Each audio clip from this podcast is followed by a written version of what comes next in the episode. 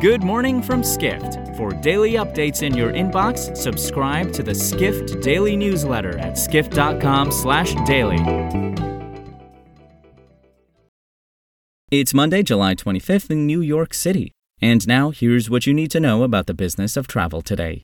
Hilton Worldwide is unveiling two major marketing initiatives on Monday, one of which is an international TV campaign highlighting the value of a comfortable hotel experience.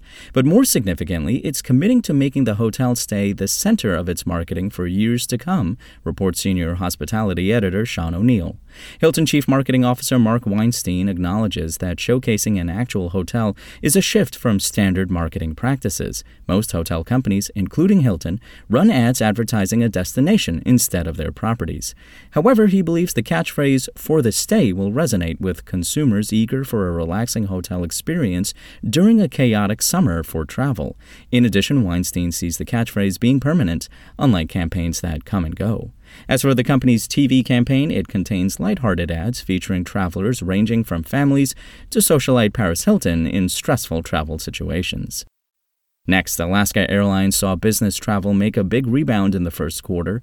However, the carrier is uncertain the sector will continue to make progress in its recovery, writes corporate travel editor Matthew Parsons.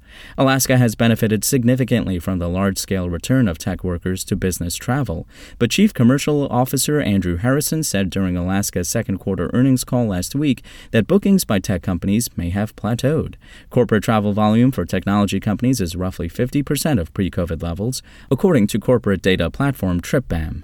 Although Harrison described the future of business travel as choppy, Parsons writes the company is not complaining about the present. Alaska generated $2.7 billion of revenue in the second quarter, a company record. Its revenue in June alone surpassed $1 billion.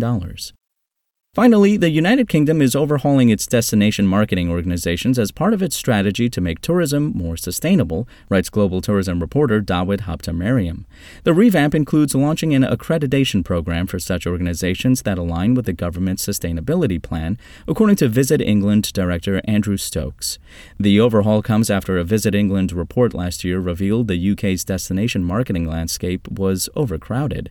Stokes said the accreditation program aims to simplify that crowded environment, but he acknowledged Visit England is still ironing out the criteria with the government. Meanwhile, the government will also choose a region for a pilot project in which one tourism board, or a group of local ones, will receive funding to operate under a new model for three years. Stokes said Visit England will be able to see how much a specific level of funding impacts tourism development. For more travel stories and deep dives into the latest trends, head to skift.com. To find these stories and more insight into the business of travel, subscribe to the Skift Daily newsletter at skift.com/daily.